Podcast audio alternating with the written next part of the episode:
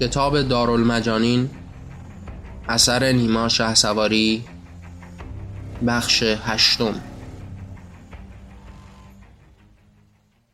در یکی از روزهای بعدی بود که اسخر وارد اتاق حضرت داوود شد تا با او به همفکری و مشورت بنشیند.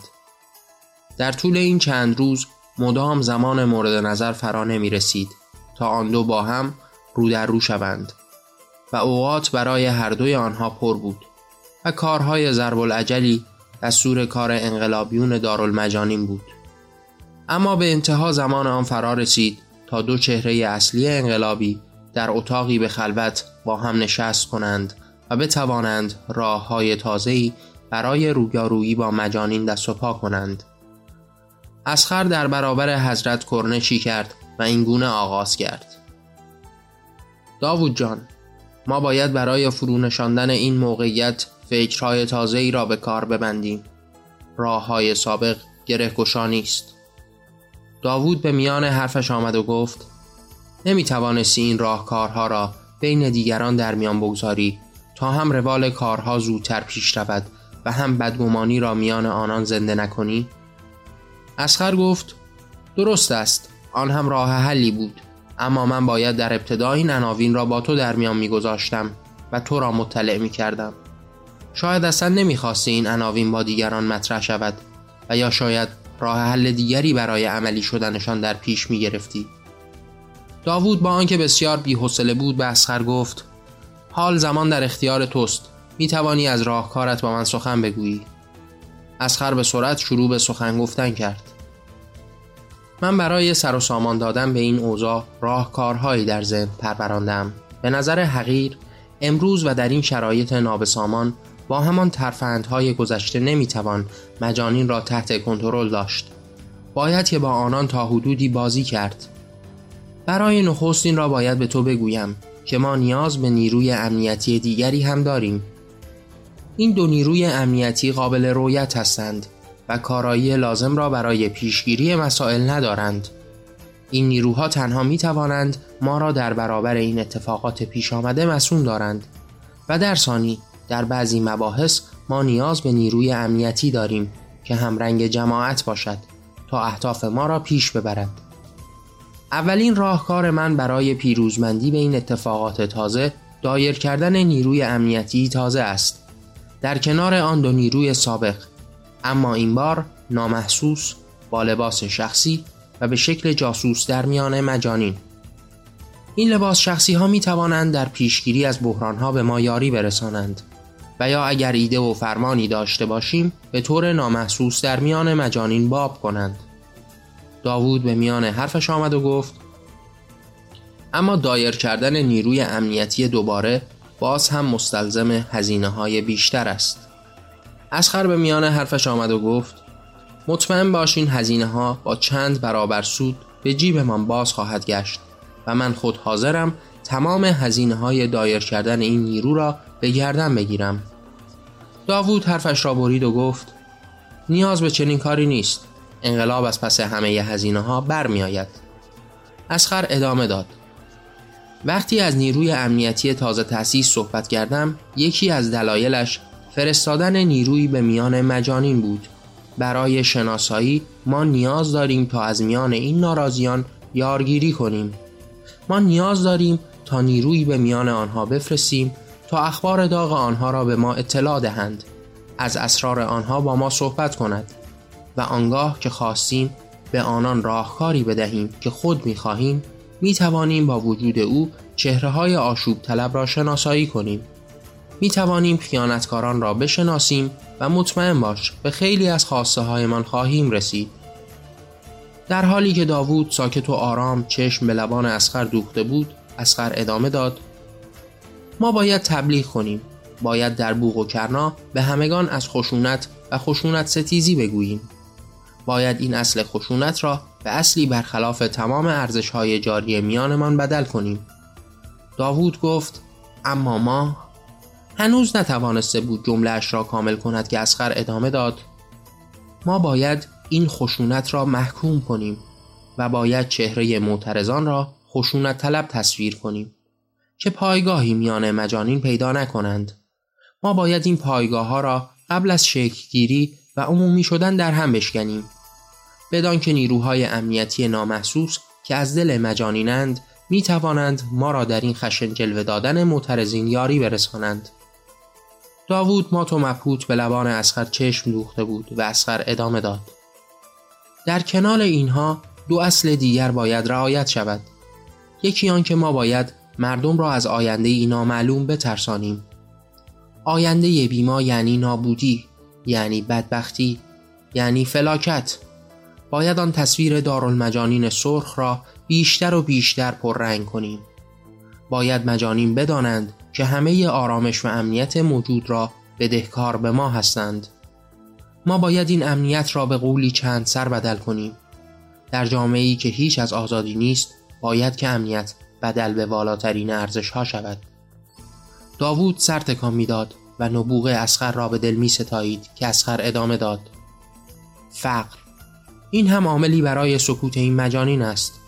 اینها باید آنقدر به فکر روزگار ساده و زنده ماندن خیش باشند که دیگر فکرها را از سر دور کنند. اما داوود این موی باری چیست؟ این فقر را باید تا حدی نگاه داشت که خلاف خود حرکت نکند. اگر آنها را آنقدر فقیر کنیم که یاقی شوند پرونده بودنمان هم به ملکوت خواهد پیوست. اما نگاه داشتن آنان در فقر و معطوف کردن افکارشان به صفره های غذایشان راه دیگری برای خاموشی آنهاست. داوود سر تکان می‌داد و حرفهای اسخر را تایید می کرد که اسخر گفت داوود جان در کنار همه اینها دوست دارم موضوع دیگری را بدانی. آن هم برنامه جایگزین و نهایی است. ما اگر به روزگاری برسیم که دیگر راه ماندن نداشته باشیم باید برای خود راهکاری از حال بجوییم و آن را در صندوقچه اسرارمان جای دهیم داوود که مبهوت بود با لبانی در هم کشیده و چشمانی در هم و بر هم گفت یعنی چه؟ اسخر گفت داوود جان ما باید یک جایگزین برای رویه حالمان داشته باشیم که اگر مجانین برای نابودیمان برآمدند راهکار و برنامه تغییر را از خود ما قبول کنند. به دنبال برنامه خارج از ما نگردند. برای مثال محمد تصویر خوبی از خود در میان مجانین ساخته است.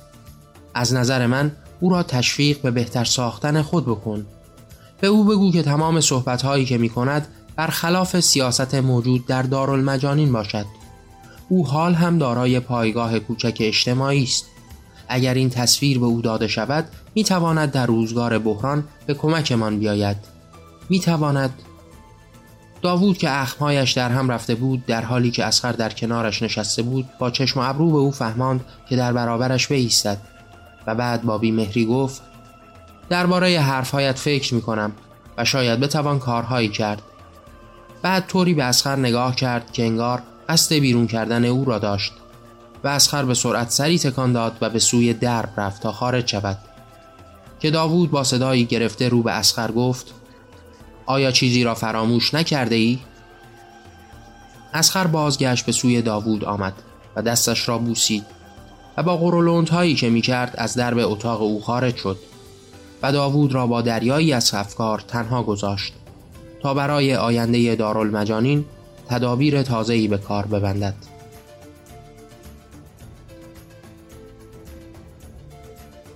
مهدی از زندان خلاصی یافته بود و به میان مجانین بازگشته بود. همه او را در شمایل قهرمانی می‌دیدند. قهرمانی بزرگ و اصیل که از چنگال ددمنشان به دلیری رهایی یافته است. هر چند جمعی هم بودند که به او سوء زن داشتند که چگونه به دار آویخته نشد چگونه اعترافی نکرد چگونه او را به زندان نگاه نداشتند و هزاری از این استدلال ها اما او آمده بود و با همه نگاه های به سمتش باز هم به جمع مجانین می آمد و موعظه می کرد باز هم از دردهای حاکم بر دارالمجانین می خاند. در یکی از همان روزهای بعد از آزادی بود که در جمعی از مجانین شروع به سخنرانی کرد. مردمان تا به کی می خواهید در این دیوانگی روزگار بگذرانید؟ تا به کی می خواهید خود را اسیر دستان این دیوانگان بگذارید؟ تا به کی می خواهید در برابر این بیعدالتی ها ساکت باشید آیا می دانید این انقلابیون تاهر در برابر شما چه پولهای کثیفی به جیب می‌زنند؟ آیا می دانید در این روزگاری که شما برای نان شب به تنگ آمده اید آنان از چه موقعیت هایی لذت می‌برند؟ حسین به میان حرفش آمد و گفت اینها تأثیر مسین است تو کفر می‌گویی تو دیوانه شده ای طلب عفو کن و تسلاپان بخور. شاید که حضرت از گناهت چشم بوشی کند. مهدی فریاد زد.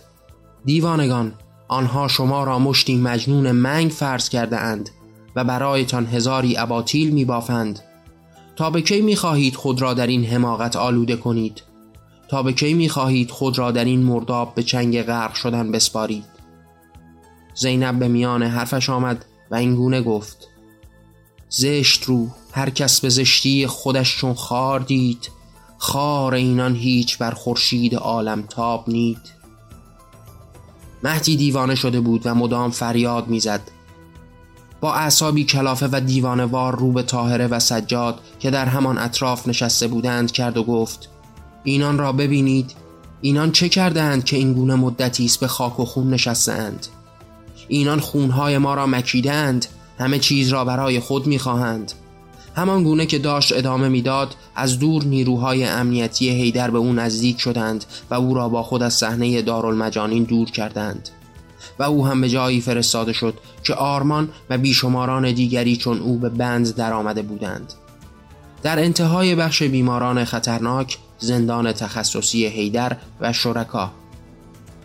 بعد از بردن او زینب با حالتی مغرورانه به میان مجانین رفت و این گونه گفت. ما در این دنیا یکی خورشید از خود داشتیم. هر کسی با خار چشمان خودش آن تار دید. لیک بر خورشید هیچی از سفیهان جای نیست. او به عالم نور تابد نور او را شاه دید. بعد از خواندن این شعر حسین تمثیلی از حضرت داوود را رونمایی کرد که بر تختی تکیه زده بود و با دستانش به سر جماعتی از مجانین دست می‌کشید. این تصویر نمایان شد و زینب اشک ریخت. به فراخور از او جمعی دیگر هم اشک ریختند و صدای گریه ها بلند و بلندتر شد.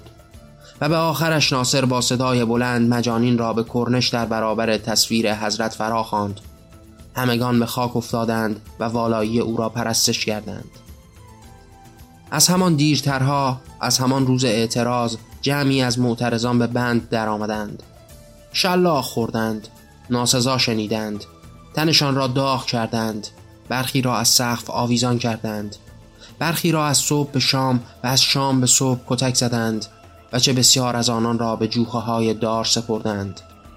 برخی را در برابر عوام به خاک نشاندند تا به کارهای نکرده و کرده اعتراف کنند و این بازار به داغی بازار دستگیری ها در جریان بود.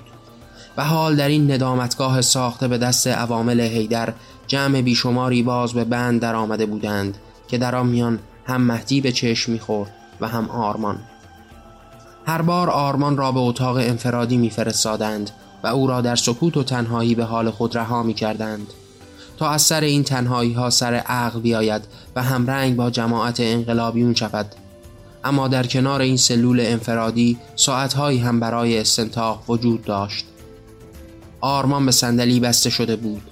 توان هیچ حرکتی نداشت دست و پاهای او را از پشت به صندلی بسته بودند تنها در آن حوالی دستگاهی بزرگ حواس او را به خود جلب می کرد و به چند گامیش هیدر نشسته بود خیلی آرام و تومعنینه رو به آرمان کرد و گفت از کجا مسین آورده ای؟ چه کسی مسین در اختیارت گذاشته است؟ آرمان به چشمان او چشم دوخته بود و لب از لب نمی گشود.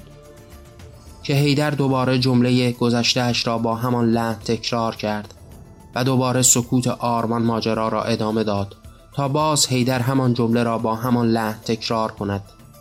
این بار هم آرمان سکوت کرد.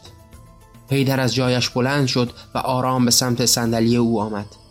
بعد دو گیره الکتریکی که از دستگاه آویزان بود را برداشت و بر روی بدن آرمان گذاشت و دستگاه را روشن کرد. آرمان تکان می‌خورد. مدام در حالی که به صندلی بسته شده بود تکانهای سختی می‌خورد و نزدیک بود با صندلی نقش زمین شود که هیدر دستگاه را خاموش کرد به محض خاموش شدن و با گذشت زمان اندکی که آرمان از آن حالت خلصه بیرون آید دوباره جملهاش را تکرار کرد از کجا مسین آورده ای؟ آرمان هنوز تکانهای کوچکی در پاهایش احساس می کرد. در حالی که صورتش به زمین دوخته شده بود دوباره با همه توان صورت بلند کرد و به چشمان هیدر چشم دوخت و چیزی نگفت. هیدر دوباره دستگاه را روشن کرد و گیره ها را به بدن او چسباند. و این کار برای چند بار تکرار شد و در انتهای هر بار همان بازخورد را از آرمان در پاسخش دید. بعد از اعمال این رفتار دوباره به سر جایش نشست و آرام و شمرده شمرده گفت از سوی چه کسی اجیر شده ای؟ آرمان داشت به چشمان بزرگ و از حدقه بیرون آمده اش نگاه می کرد که سیلی اول را به صورتش لمس کرد اما این سیلی ها تکرار می شد مدام ضربات را تکرار می کرد و دیوانوار به تعدادشان می افزود.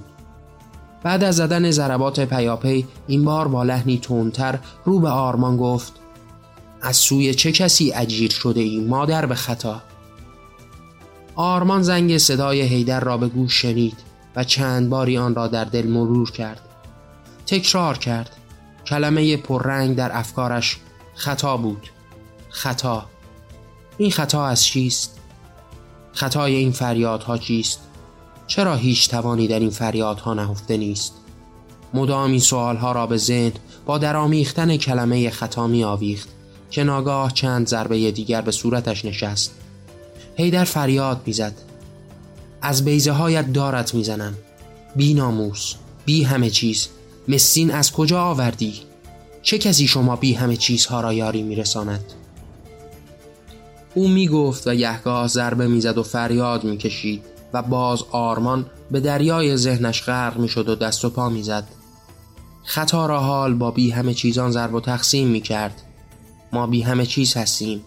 آری هیچ نداریم. هیچ برایمان باقی نگذاشتند. ما را بی همه چیز کردند. آرمان در افکارش غرق بود که هیدر کلافه او را با صندلی به زمین کوفت. صورتش محکم به زمین خورده بود و غرق در خون شده بود. طعم گس خون را در دهان می چشید و نمی توانست صورتش را بالا بیاورد.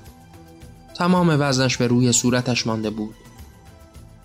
هیدر چند باری ضربه به جان بر زمین مانده زد و بعد با فریاد گفت می‌دانم چه به روز بی همه چیزت بیاورم. می‌دانم چه راهکاری تو را سر عقل میآورد. آرمان در حالی که بر روی زمین مانده بود هیدر از اتاق خارج شد. با آنکه در روی زمین مانده بود و جاری شدن خون را بر زمین می‌دید باز هم در دل و خیال به روزگارانشان فکر می‌کرد.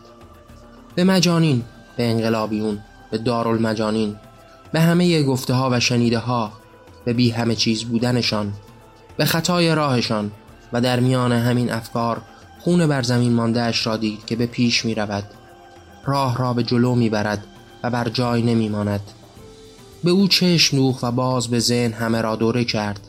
خطا بودنشان را بی همه چیز بودنشان را و این خون بر زمین مانده را چگونه مجانین حاضر به گذشتن از جانشان خواهند بود؟ چگونه خون به زمین ریخته را نگاه می کنند و از ریختن خونشان بر زمین بر خود می بالند و خیشتن را می ستایند. از این گذر افکار طولی نکشید که هیدر به همراه چندی وارد اتاق بازجویی شد آرمان را دوباره نشاندند و این بار میزی برابرش گذاشتند بوی گندی کل فضای اتاق بازجویی را فرا گرفته بود و هیدر در حالی که لبخند کمرنگی گوشه لب داشت گفت می‌دانم تو را چگونه بشکنم. به یکی از مأموران در کنارش دستور داد تا ظرفی را در برابرشان به روی میز بگذارند و با گذاشتنش خودش از روی صندلی برخاست و به پشت آرمان رفت. ظرف حاوی مدفوع بود. بوی تهوع آن تمام فضای اتاق بازجویی را پر کرده بود. آرمان حالت تهوع داشت و ناخداگاه روی ظرف بالا آورد. هیدر با صدای آرام به گوشش خواند. حال می توانی از آنچه خود برون داده ای تناول کنی. بخور از آنچه حق توست. این را گفت و سر آرمان را به میان ظرف مدفوع کرد. آرمان در میان ظرف کسافات مانده بود و هیدر با چهره بشاش او را هر بار بیشتر فرو می کرد. هر بار او را بیشتر فشار می‌داد و یهگاه از کسافات آستین و دستانش نجس می شدند. اما باز این کار را تکرار می کرد. بعد از چند بار تکرار آرمان را رها کرد.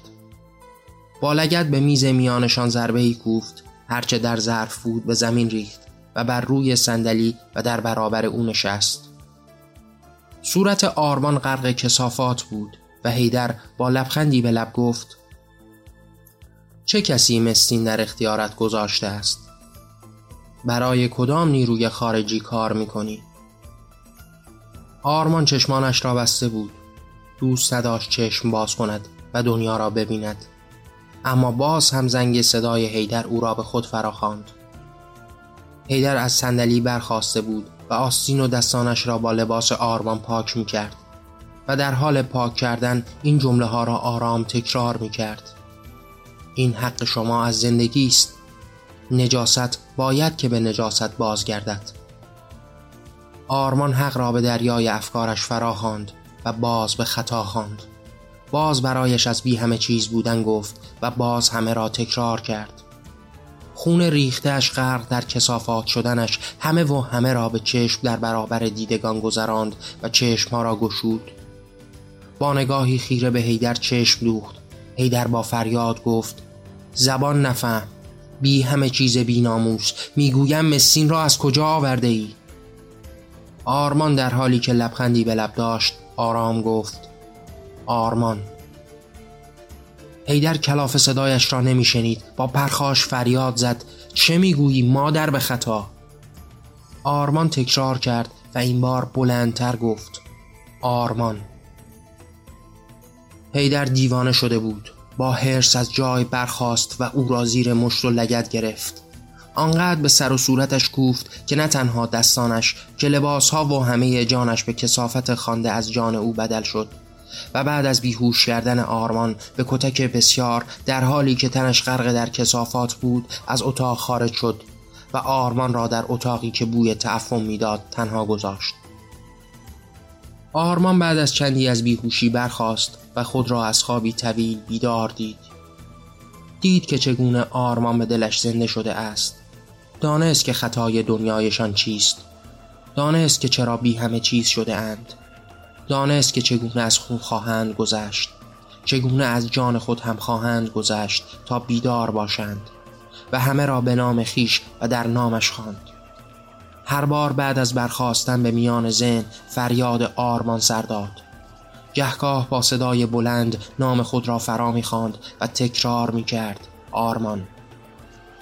هر چیز را به آرمانی بدل می کرد و آرمان برایش همه چیز دنیا شد. بعد از آن روز باز هم هیدر به سراغش آمد. باز هم او را به باد کتک گرفت. آویزانش کرد. هرچه دل تنگش خواست با او روا داشت. و به پایان تمام کرده ها فریاد آرمان از آرمان شنید و باز دیوانه شد. باز به کسافات غرق ماند و باز دیوانوار او را کتک زد و باز به دنیایش جایی پیدا نکرد. هر بار کلافه تر از پیش به بالینش آمد و باز راهی به پیش نبرد و سرآخر تمام این زد و خوردها آن شد که به تشخیص ناصر او را به بخش بیماران خطرناک منتقل کنند. زیرا او تمام مشاهیر را از زن آنان از دست داده بود و هیچ جز تکرار واژه آرمان برای گفتن نداشت. همین امر کافی بود تا ناصر او را مجاب کند که او عقل خود را از دست داده و هیچ توان ندارد و با مشورت از اسخر شکسته شدن این معترضان بهترین کارها برای انقلاب و انقلابیان بود. و قرار بران شد که بعد از چندی او را به میان مجانین بازگردانند تا همگان بدانند این معترضان چه موجودات سست عنصری هستند و به انتهای رویارویی با نظام چه آید عوام خواهد شد. مهدی هم به زیر شکنجه ها رفت و این فضای حاکم بر دارالمجانین بود. هر کس که به دست نیروهای امنیتی میافتاد باید دورانی را به حس میگذراند. باید شکنجه ها را تحمل می کرد و در انتها یا به اعتراف قانع می شد یا به اجبار آزادش می کردند و یا اعدام راه حل بود. اما مهدی هم بعد از چندی باز آزاد شد و به میان مجانین بازگشت. آرمان در فضای تاریک و ساکت دارالمجانین گام برمی داشت دیر زمانی بود که از میان مجانین رفته بود. شکنجه های بسیار را تحمل کرده بود. و حال در این دوری و تنهایی همه را از خاطر برده بود. هیچ از آنها به یاد نمی آورد. از این مجانین دربند از آنان که همچون خود او در این قفس به هست در آمده بودند. آرام در میانشان گام بر می داشت و صورت به این سو و آن سو می گرداند. با خود فکر می کرد تا چه حد با دنیای آنان فاصله گرفته است. به چشمان تاهر چشم دوخت چه ساکت و آرام بود. گهگاه چشمانش غرق اشک می‌شد و ناله و فقان سر می‌داد. دیوانه شده بود. نه حرفی برای گفتن داشت و نه گوشی برای شنیدن. تنها نگاهی دنبال دار داشت که به فضایی در دور ها بدوزد و دنیای بیرون از این دارالمجانین را تصویر کند. آرمان باز قدم برداشت. باز بیشتر به پیش رفت و در برابرش سجاد را دید که بر روی صندلی چرخدار نشسته بود. هیچ حرفی نمی‌زد. او هم به درد تاهر مبتلا شده بود و آری هم درد آرمان بود. او هم از همه دنیای پیرامون بریده بود. هیچ برایش باقی نمانده بود و همه دنیا را از او رو بوده بودند و حال تنها می توانست به افقی در دور دست تا خیره بماند. آنها به جهانی فراتر از دارالمجانی نگاه می کردند دنیا را بیشتر و بزرگتر از این قفسهای ساخته در برابرشان می دیدند و آرمان هم به افقی در دور دست ها نگاه می کرد جایی که در آن زندگی را بتوان جست بتوان در آن زندگی کرد. دور زمانی بود که زندگی را از اینان رو بوده بودند و مردگی به آنان پیشکش کرده بودند. و زنده ماندن در این فضا برایشان ترسیم همان مردگی بود. اما همه مجانین به طاهره و سجاد ختم نمی‌شد. بودند مثال حسین و زینب. که نقش دهند که بکشند که شعر بسرایند و باز جهان را آنگونه تصویر کنند که دیگران خواندهاند. بودند کسانی که از این بودنها از این رفتار و از این دنیای به جایگاهی می رسیدند که آرزویش را داشتند. لباس های با عظمت علنگوان تلاین تاج های نقره انگشترهای جواهر نشان زیر دستان و اعتبار شاگردهای بیشمار طبقه اجتماعی خاص مورد توجه بودن احترام و هزاری عناوین بیشمار دیگر و حال مستانه در این روزگار به آرزوی به دست آوردن بیشتر از آن دست و پا می زدند. آرمان از همه گذشت و آرام زیر لب باز خواند. آرمان آرمان. دیگر همه به دیوانگی او هم قسم شده بودند. همه می دانستند که او دیوانه شده است.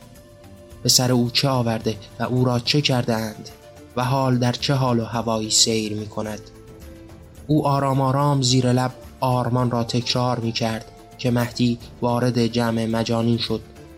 با صدای بلند رو به همه گفت ای مجانین چه آرام نشسته اید که اینان همه ما را خواهند فروخت. اینان به سرکردگی اسخر ما را به حراج خواهند گذاشت. اینان ما را به بیرون این دارالمجانی میفرستند و بر ما آزمایش ها خواهند کرد. ای دیوانگان به خدایید که به خاموشی ما همه دنیا را از دست خواهیم داد. فریادهای مهدی ادهی را به خشم آورد و بیدار کرد. آنان دیوانه شدند. تعدادشان خرد و حقیر بود اما با شنیدن این جمله ها وجودشان پرخشم شد. تا کنون کسی از فروش مجانین چیزی به میان نیاورده بود. اما این گفتن مهدی گویی کافی بود تا جماعتی را این گونه به خشم آورد گویی آنان در انتظار چنین حرفهایی بودند که دیوانوار به پیش رفتند و همه جا را به هم زدند. سندلی ها را به زمین کوفتند تخت ها را شکستند آتش به پا کردند و فضای دارالمجانین را به شورش بدل کردند.